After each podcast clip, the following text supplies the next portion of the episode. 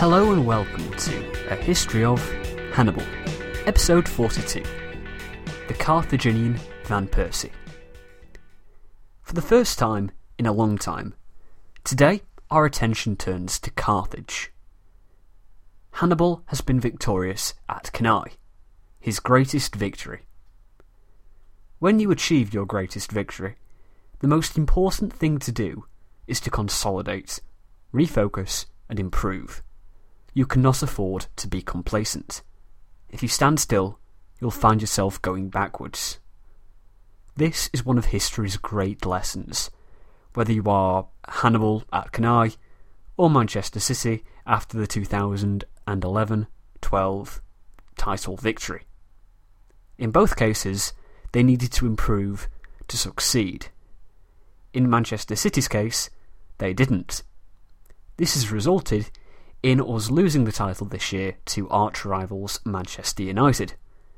Manchester City needed to improve. They needed Robin Van Persie. However, Manchester United bought Van Persie, and they won the league.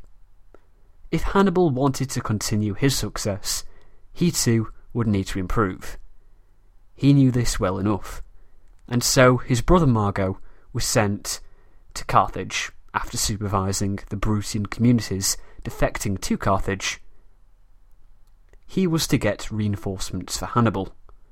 Reinforcements which would be needed to continue Hannibal's success.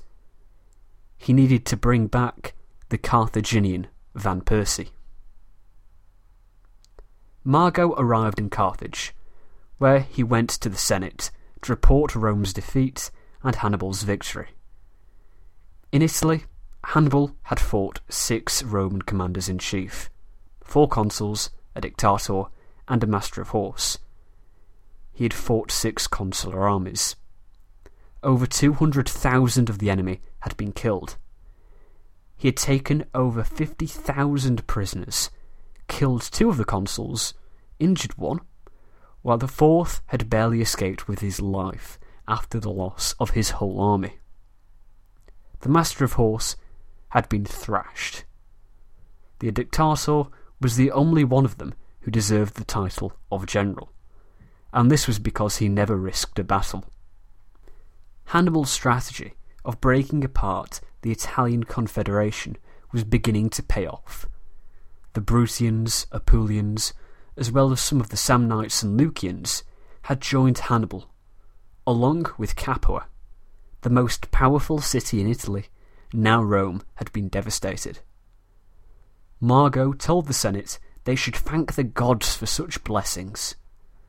Mago proceeded, demonstrate the scale of Hannibal's victories, to pour out onto the floor of the Senate House all the gold rings they had captured from dead distinguished equites.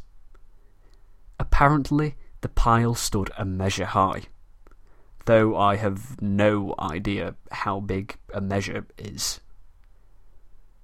While all this was important, the war was still going on. The closer Hannibal got to victory, the more help he needed. They couldn't afford to be complacent. Hannibal was fighting in enemy country, not their home like the Romans were. They were very, very far from home, and from fresh supplies they were forced to rely on allies. They were consuming food and money at an enormous rate, while his own manpower was weakening, naturally, after fighting so many battles. They must send reinforcements. They must send grain. They must send money. If they did this, then they would win the war. This was a wildly popular speech, and most of the senators were behind the proposals. Almost all of them. Almost. There was one man who didn't support the proposal. A man we've met before. Hamilcar Barca's old rival for power. Hanno the Great. Himilco, a supporter of the Barcids, taunted Hanno, asking him whether they should order Hannibal home and forbid public thanksgiving for his acts. Hanno responded, saying that he would have liked to remain quiet, so not to upset the majority, but he could not. He'd been asked whether he regretted the war with Rome by a fellow senator. Refusing to answer would make him seem either too proud or too subservient. He did not stop regretting the war, and he would not stop until peace on reasonable terms had been brought about.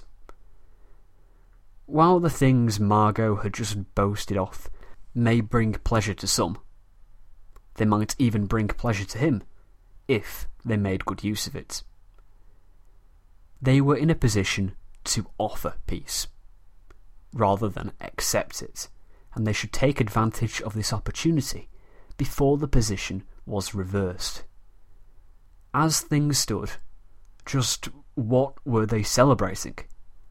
They'd won victories, and Hannibal was asking for reinforcements. Had the reverse happened, and Hannibal had lost, wouldn't he be asking for the same thing? He then had two questions to put to either Mago or Himilco. Firstly, while Italy was in revolt, had any member of the Latin Confederacy joined them? Secondly, had any Roman, a real Roman, a member of one of the 35 tribes, deserted? Mago replied no to both questions. Hanno continued by asking what the morale was of those thousands who were still hostile to them. Mago replied that he didn't know. Hanno asked, had the Romans asked for peace? In fact, had there been any remote contemplation of peace by the Romans? Mago replied, no. Hanno stated that, clearly, they hadn't advanced one inch in the war since Hannibal crossed the Alps. They had been in a similarly positive position in the First Punic War, but they had still been defeated. They should not send supplies to Hannibal. They should get him to offer peace. Few men were persuaded by Hanno, attributing his feud with the Barcids to be the cause of his words rather than any validity. And because they didn't like his pessimism, they wanted to celebrate Hannibal's victories. They thought that with a little more effort, the war would be won. They would send Hannibal 4,000 Numidian horsemen, 40 elephants, and a large amount of silver. An offer would be sent with Mago to Spain to enlist 20,000 foot and 4,000 horsemen to aid the war effort in Spain and in Italy. Before you think, Yes! They improved. They sent reinforcements. It seems like the Carthaginians did the right thing. Does this sound like a Robin van Persie? Does it sound like the type of force that is going to decisively tilt the balance of power in Hannibal's favour? 4,000 horse and 40 elephants. No, it doesn't.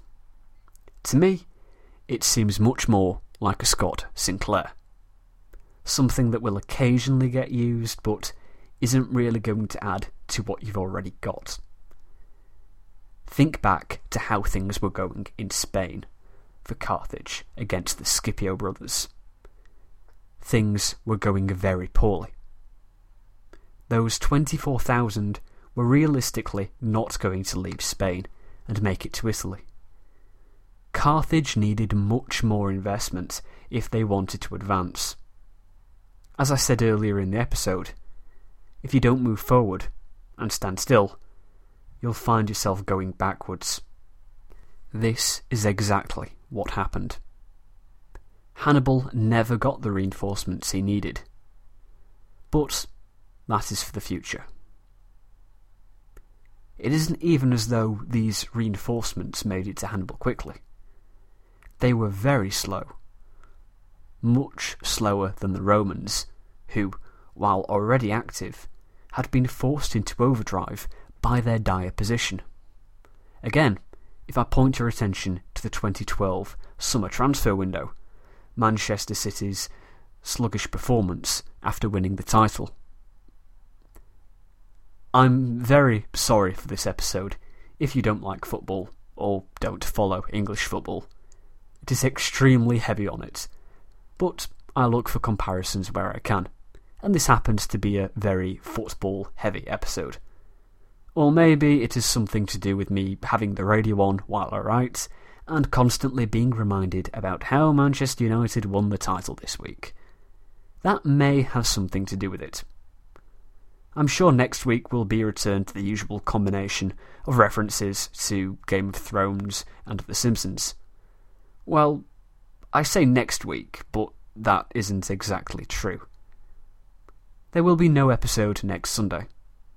Instead, the episode will be on Thursday, the 2nd of May, our third year anniversary. There will be a very special episode, something that I have been asked for and will finally do. I'm not going to reveal what it is just yet, you'll just have to wait and see.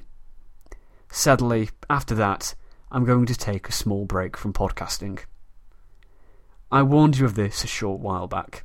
Exams are coming, and I can't devote the time needed to writing a script each week without affecting my studies, which have to come first.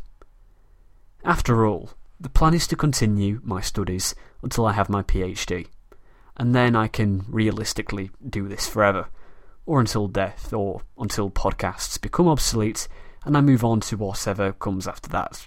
Podcasts 2 or something. So, while I'm going to have to be away for a few weeks, it is in the podcast's best interests. So, what will the schedule be? The next full episode will be on the 16th of June, in seven weeks' time. I'm not completely abandoning you though. As I say, there will be a special on the 2nd of May, and there will be another special on Sunday, the 19th of May. That special will be something I wrote for university, but I'm going to release it as an episode. It'll be unlike anything else I've ever done. It will be about an hour long and looking at the importance of the Battle of Adrianople. There will be something in the first week of June, perhaps Thursday the 6th, which will be a recap of what's going on, a mini-sode or something. So don't think of it as me going away for two months. We're just having to go on a one episode every two weeks format for a little bit. And of course, there is the London meetup, about 4pm at the George Inn London, Saturday, the 8th of June. I hope to see you then. That's probably enough of me yapping for this week, so I won't give you the full plugs list. I just recommend two things. Firstly, subscribe to the YouTube channel youtube.com forward slash the history of podcast. It is currently home to Latin videos, but I'm going to add some new content in the coming weeks and months stuff much closer with the podcast than learning Latin. So check that out. I'm also going to plug my Instagram. I'm very easy to find on there, it's just Jamie Redfern. If you can't make it to London, I hope to put some stuff up on there. So you should probably check that out. Thanks for listening. I'll see you on Thursday.